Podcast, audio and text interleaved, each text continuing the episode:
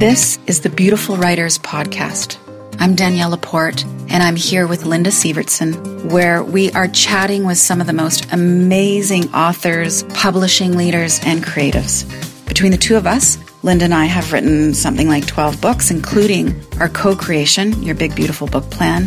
And we're here because we love this game. We love everything about the publishing industry, about getting ideas out into the world and being as creative as you possibly can.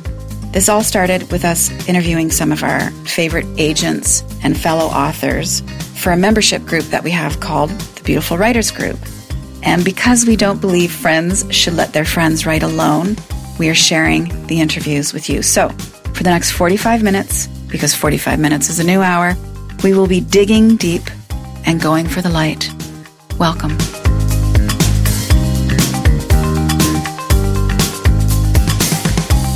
Hello. This is the Big Beautiful Writers interview with Sarah Manguso in conversation with myself, Danielle Laporte, and Linda Sievertson. And if you're familiar with us, you know that we start everything with a blessing, and it goes like this.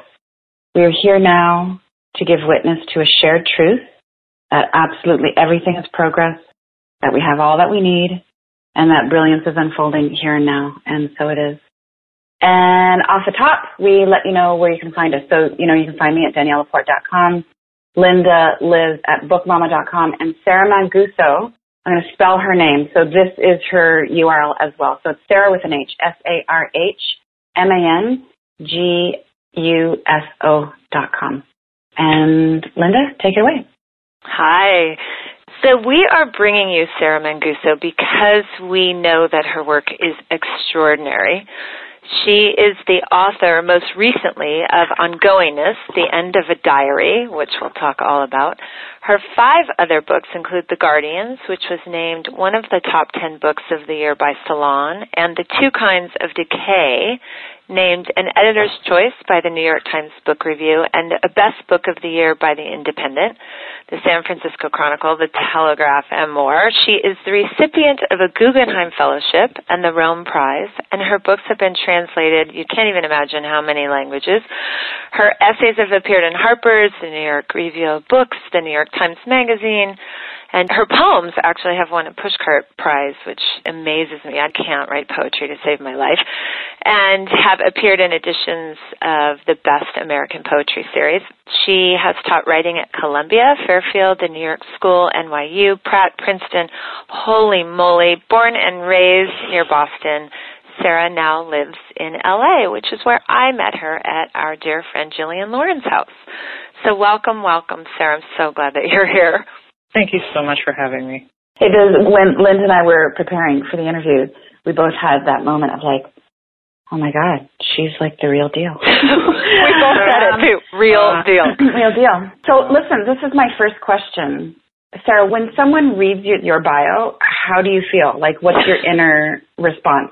Oh, wow. That is a question I have never once been asked. I don't know. Well, 2 things. One is that no matter how much one strives, and I'm going to speak in general, but really, I'm talking about myself. No matter how much one strives and how many goals one sets and achieves, there is always an infinity of goals above.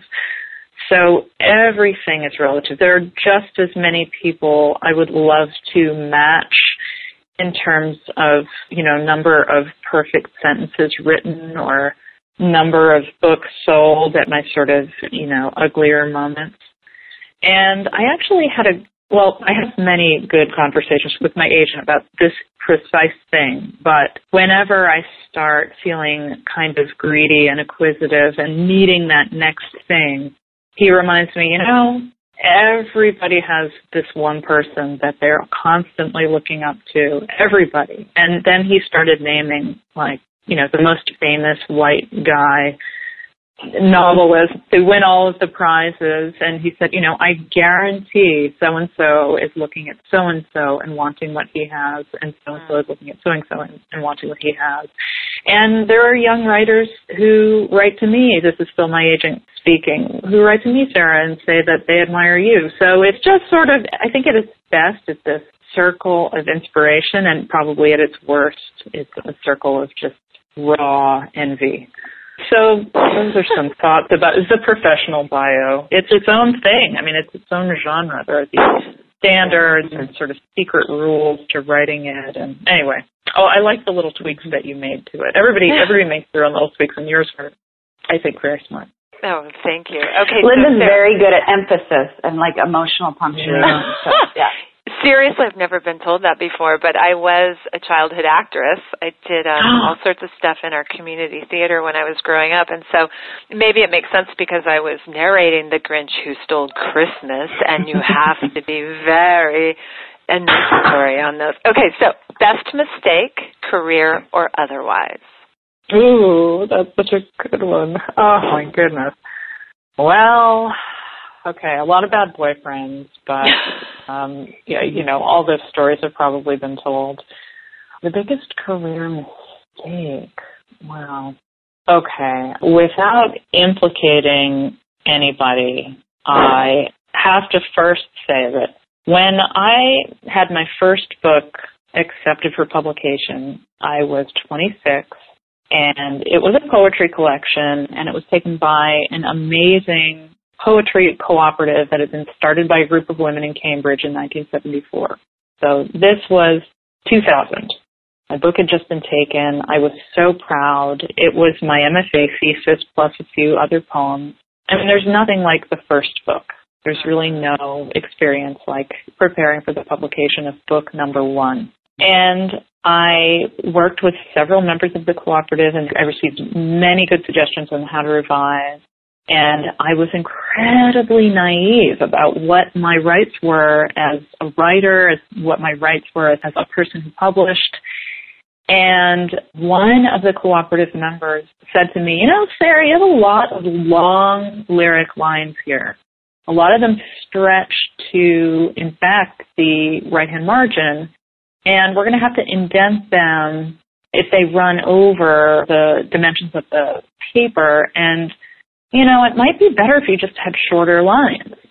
It would look better. And I heard that as, okay, let's do it. This is one of the things I have to do in order to publish my first book. I'm doing it. I will eat a plateful of spider webs. I will do whatever.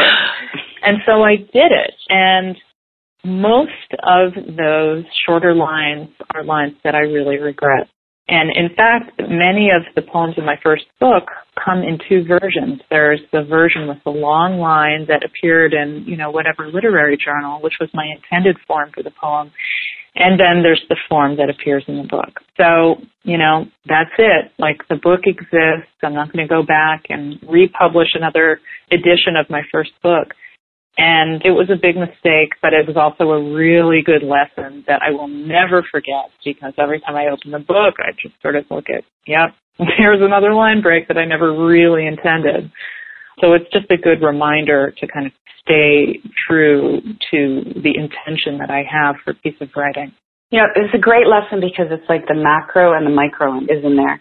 It's like the micro of the line break, you know, the precision, and then the macro of which a lot of newbie writers getting published, you just want the deal. You're so grateful for the deal, you know? And I remember my first book with Little Brown, my editor, with whom, you know, it was a stressful relationship, she wanted to cut like the last two chapters of the book that really tied it up, that made it all kind of useful. And my lesson there was lean on your agent to fight the fight. Mm-hmm. So I got that, you know, I was just on fire. Like, this is wrong. And one thing I've learned is that, like, when you feel that kind of shock, you're right. Shock for me is an indication of you're right. And then I literally called my agent, you know, I was teary-eyed and said, they wanna. And she went to the mat and got it. And big learning in lots of ways, yeah. I have something odd that I've never spoken about that happened to me as well. I got my galleys from Simon & Schuster for a book called Generation Green. It was an environmental book. And they had put copy on the back that was sort of inflammatory against landfills. And I had never had any negative feelings about landfills. I mean, I knew that some had better seals than others, but I knew there were some companies like Waste Management who did a really good job with their landfills. And I called my editor right away and I said, you can't write this. This isn't my wording, and it can't go on the back of the book as a bullet point. It can't go in the press release. I would never speak badly about landfills. Before landfills, you know, were in existence, there was the plague because rats overtook everything. I said, so please take that out. So she said, oh, okay, well, we didn't even know. Took it out. They put something nice about some landfill stuff with Waste Management inside the copy because I requested it. This was all at the last minute. Mm-hmm. Years later, I fell in love with the man who I've lived with for the last 5 years, who's an executive with Waste Management and turns trash into gas that fuels their trucks. And he supervises the best and biggest landfills in the world. You know, I just saw that copy and I was horrified, so I followed my gut. Isn't that odd? That's a good story. Precognitive gut reaction. Uh-huh. Okay, Sarah, we want to know about your creative rhythm. So what's a day look like? What do dark periods look like, light periods, but how do you write? Oh, wow. Well, that is a question that I would have answered radically differently before I gave birth. So before then, it was really very regimented and very easy, and I did most of my writing since I lived sort of on the academic calendar. I did not teach during the summers, and I would always try to land some great writing residency where I could hide in a cabin all summer and write a book. And that's essentially what I did. I wrote 3 books at McDowell and Yaddo and revised them sort of piecemeal once I got home. So that all changed in 2012 when my son was born. And I now write, I assume, how many moms of young children write or make work. You know, anybody who has a kind of art practice has to find a new way of reconciling that with all of these new responsibilities. And especially if it's one's first kid, when there's a portion of every day when I'm Googling this rash or this strange sign or symptom that means absolutely nothing, but it takes up time. I really write in the interstices of the greater rhythm of my day. The real rhythm of my day is dictated by the needs of my kid and of my family. And I know that this isn't a permanent condition, that it's something that's very much contained by the experience of having a young kid, and that things will change, I hope, when he's older. But on the other hand, I've never really felt comfortable writing really long form. I've always been much more interested in making something small and trying to affect something small rather than trying to make something large and grand. So I have no itch to write a 400-page novel. I'm much more interested in writing an essay, say, the component of which is like a 200-word section. Or the book that I'm working on now is a collection called 300 Arguments, and they're very short essays, many of them between 1 and 3 sentences. So I guess my work has kind of changed in order to be able to coexist with all the other things that are happening. So I write in short bursts whenever possible. I just got home from a 7-city book tour, which was really the first big trip that I've taken since my son was born. And you have to understand that I've never had a 6-hour span of time during which there was no housework to distract me, no family. I got so much work done, and I read so much. So I now have this secret conviction that I'm going to do a little bit more travel, maybe do more readings at colleges and universities, which I kind of allowed to diminish for a few years while my son was young. But just getting on a plane and flying somewhere, oh, God, I'm so excited. I'm going to Bennington in the summer, and I'm going to Ithaca College in the fall, and I'm really just looking forward to those plane trips. Danielle, you get really inspired on planes. Yep. I feel closer to everything on an airplane, and I also feel like I'm getting away with something. Like, you cannot find me. I am inaccessible to, like, everyone. Everybody, you know, and just being in that, I feel hermetically sealed. Yeah. You know, Sarah, we didn't talk about ongoingness much at all when I introduced you. It's hard for me actually to explain, but I was thinking about when you were just talking about writing in short bursts. Isn't that how you wrote when you were writing your 800,000-word diaries? They had to be in short bursts, right? And can you tell us briefly, what is ongoingness, and compare it to your 800,000-word diaries? Okay. Well, the diary is a diary, and the book is a book about that diary. Mm-hmm. A couple of critics have, I think, miscalled it or misinterpreted it as a diary about a diary. Right. It's not that. It's not a meta diary. It's a book. And it's a rather short book. It's a novella-length essay about what happened to my graphomania, my impulsive need to write, my obsessive need to write after I had my son. And in a nutshell, what happened is that my experience of time, my experience as a person, as a body in time, changed so radically that my anxiety about my lost memories subsided over a period of months. And this is an anxiety that I had had for 25 years. I kept this daily diary for 25 years, and skipping a day was unthinkable. I wrote it in hospitals. I wrote it on buses. There was absolutely no way to cross over to the next day without having fully analyzed and documented what had happened in the previous day.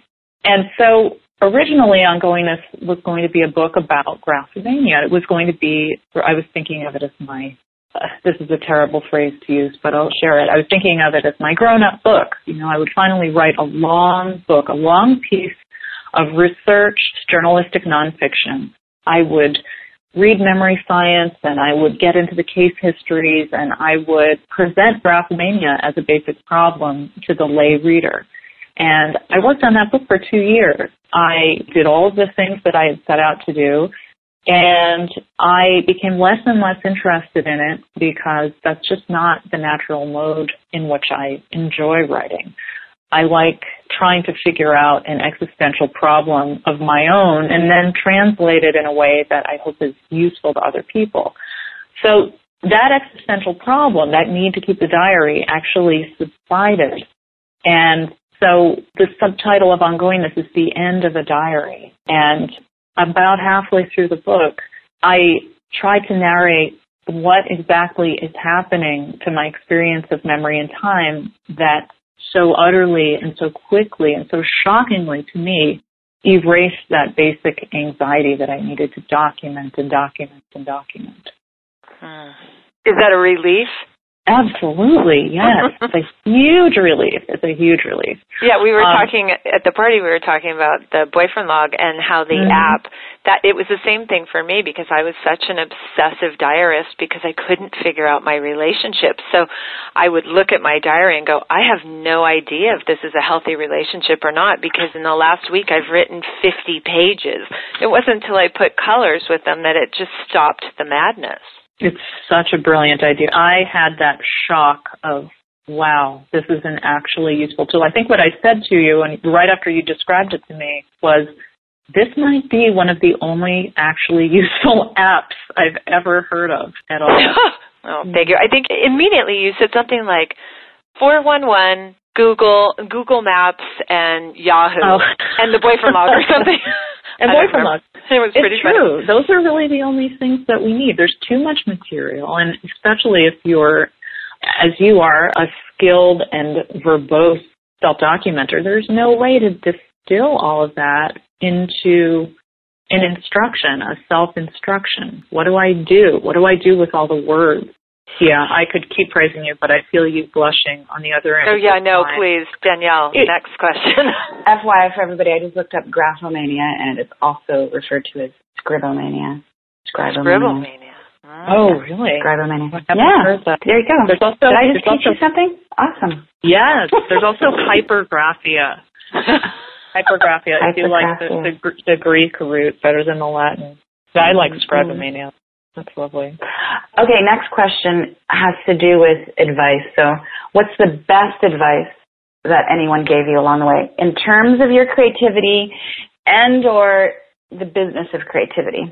Well, I have a piece of good advice about creativity that I think about constantly I really do feel as if it's sort of below my conscious awareness whenever I'm making anything. It was that permanent as soon as I heard it. I was in my first year of my poetry MFA, and this was the first day of a workshop class with a new instructor, and I was very intimidated because I was the youngest in the class, and I was the only first-year student in the class. All of the others were second years. So, yeah, I mean, I had some stuff to prove.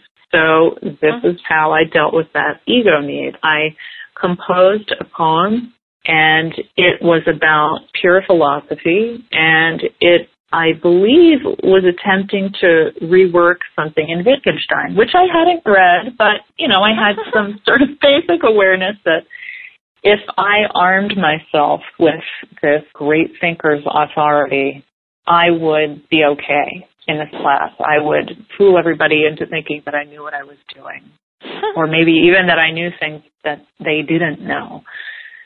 My teacher was not an academic. He was an artist.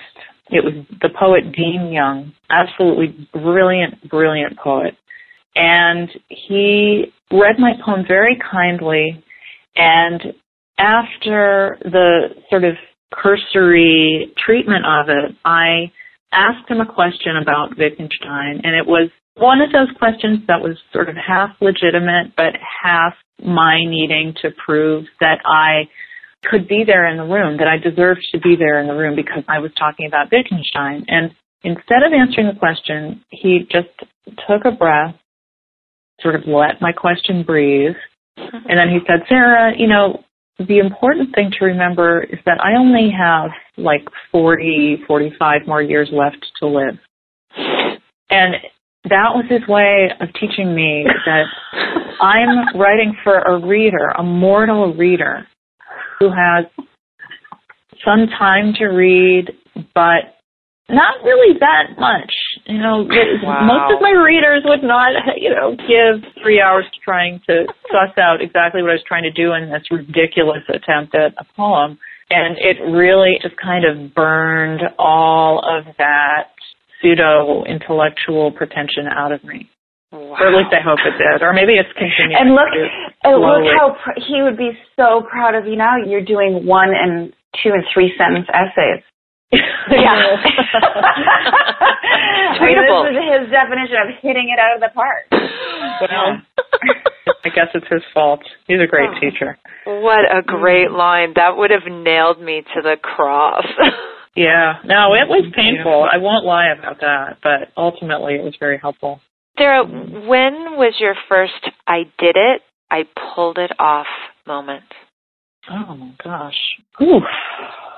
Can you narrow it down? I mean, I'm now just sort of, my brain is swirling back to high school, middle school, elementary school. No, creative. Yeah, let's say professional publishing, "I did it, I pulled it off" moment, whether that's media or just with a publishing experience. Mm. Well, I think this falls into that category. This wasn't an "I did it" moment, but it was just a moment of thinking, I could not be more grateful. This is maybe the apotheosis of all my work.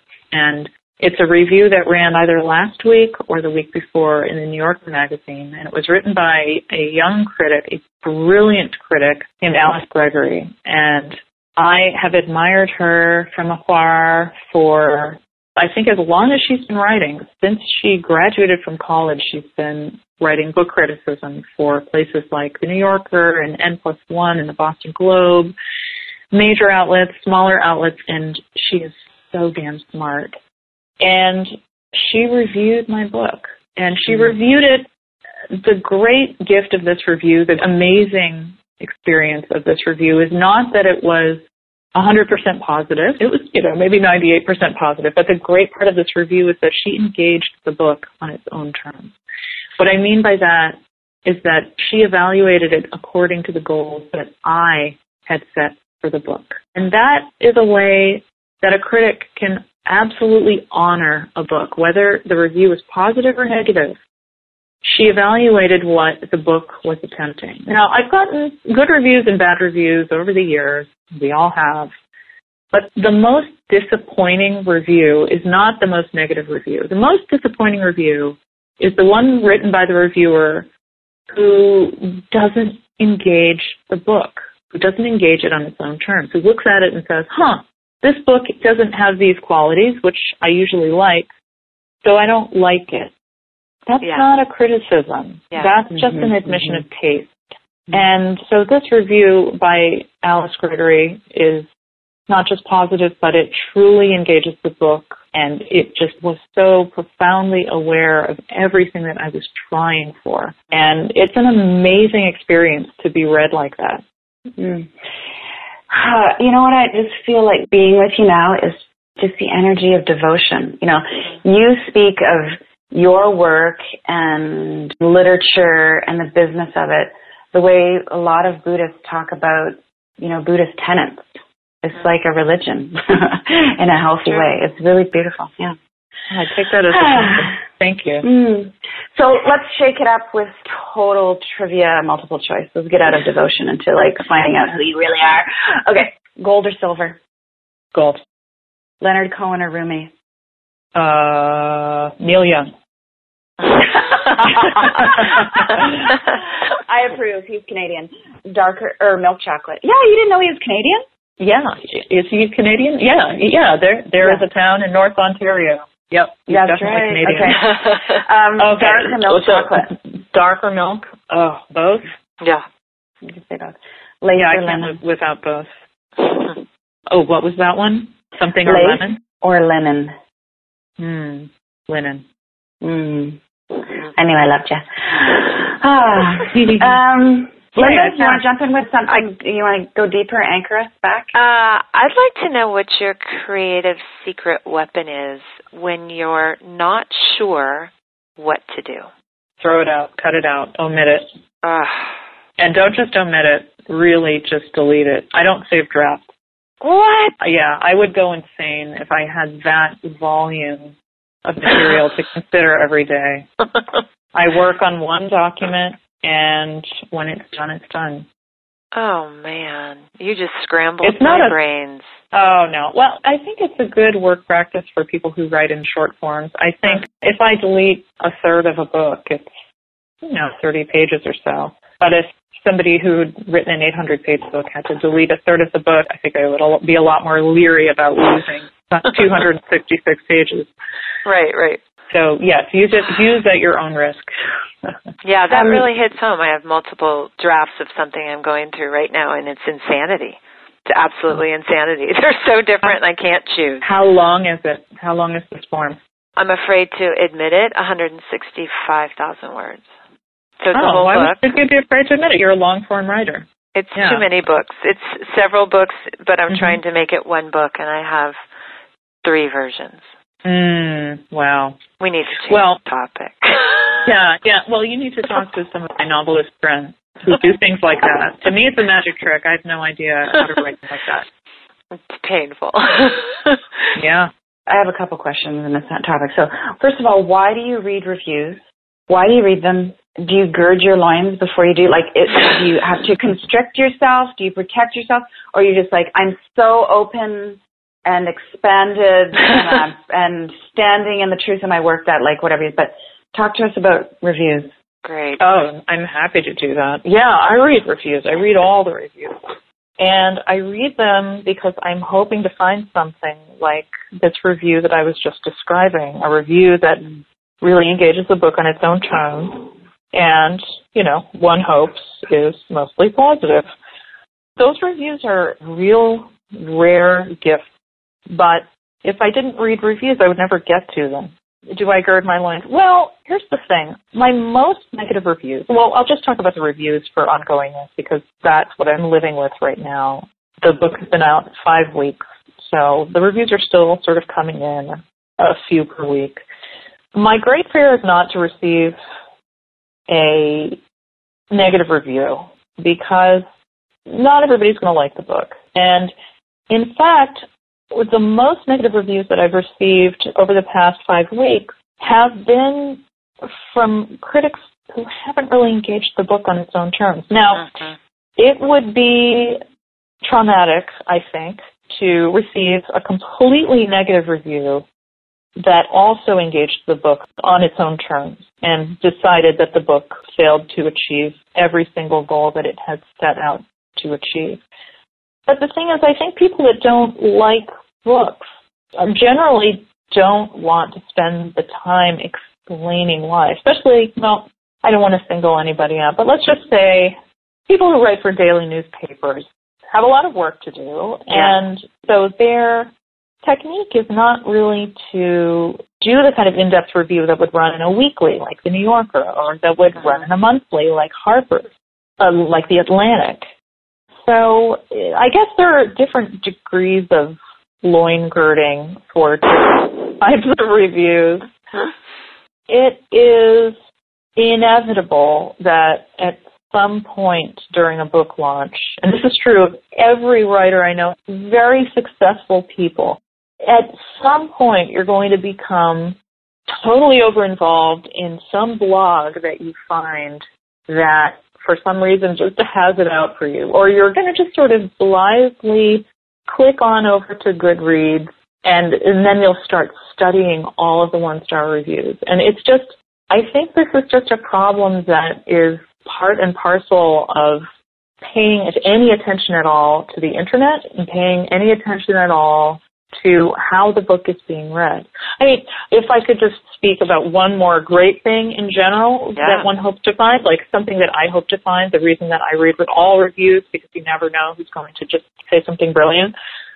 The whole point for me of reading reviews is to see whether I did it, whether I truly succeeded in making the work that I wanted to make.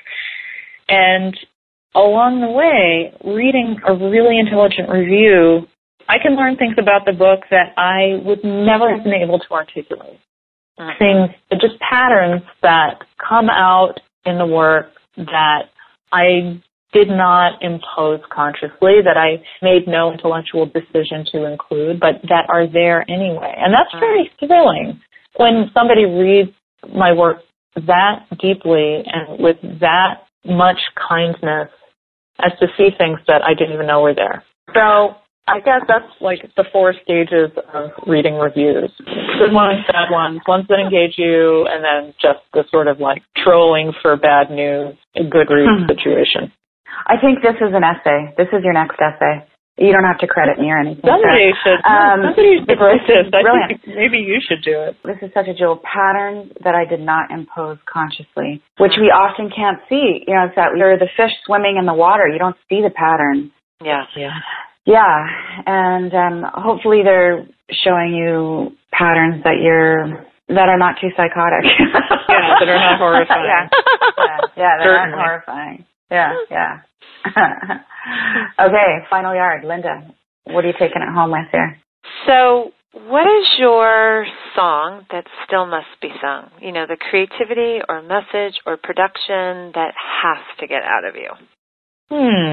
That's a great question. I did just finish a book, and so I feel very empty now. Yeah. You know, I don't save anything for the next book. When I'm writing something, I put it all in. And so this book is a very short essays that I mentioned earlier. It's called 300 Arguments, and it's coming out next year from Grey Wolf. Then that's my little plug for my non-existent book, my soon-to-exist book.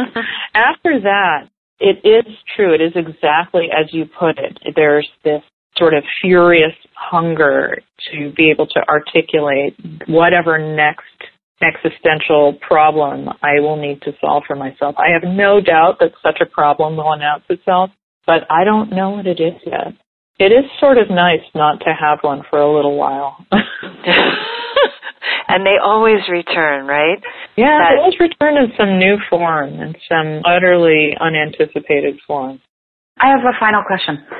How would you describe your teaching style? That's a good question. At some point during the semester, I sort of perversely, without really meaning to, make the class into the class that I wish I could always be teaching, and that is essentially this form, the form of this conversation. I don't really want to lecture so much as respond to questions. I hate feeling that I'm telling my students something they've already figured out, something that they're not ready to think about yet. I want to answer the precise questions that they have at that moment. And so it really is like at some point during the semester, I realized that I'm showing up with lecture notes, but as quickly as I can during the session, whether it's an hour or 2 or 3 hours, I just make them ask me every question that they have. If there could be a course that's just, you can ask this writer questions all semester, that is the course that I would always want to teach.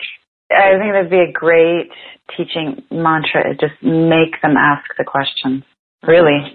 I don't teach per se, not in the traditional style, but if I'm doing a gig and I'm talking, I do this sort of free form improv thing, which is my way of fooling gig agents into just letting me do whatever I want. When I first started talking about it, I would say, well, you know, I'm really better Q&A style, because there's the sense of currency and agency there. And they said, well, you can't get up and do a Q&A for 45 minutes. And I thought, I need to spin this so they get this. And I finally got it. I was like, so I've got this thing. I do this improv. And people, they throw questions at me. And it's really hot. And then it's like there's this tension because what I'm going to say. And they're like, oh, my God, I love it. Oh, that's brilliant. That push to be as lovingly forceful as possible to get people to ask their questions. I mean, I would say do not leave with a question here inside you still. So let me think. Do we have any questions left inside of us? I know. I was just thinking that. I was thinking I could ask Sarah questions for hours. So I have a question, and this isn't necessarily in a spiritual context, but what is it that you pray for? Like, what are you always wanting more of? Inner peace and outer peace. But no, really just to go about my day with calmness and equanimity. I think that's the desire of all diarists. Yeah, I think it's a desire of all creatures with cerebral cortices.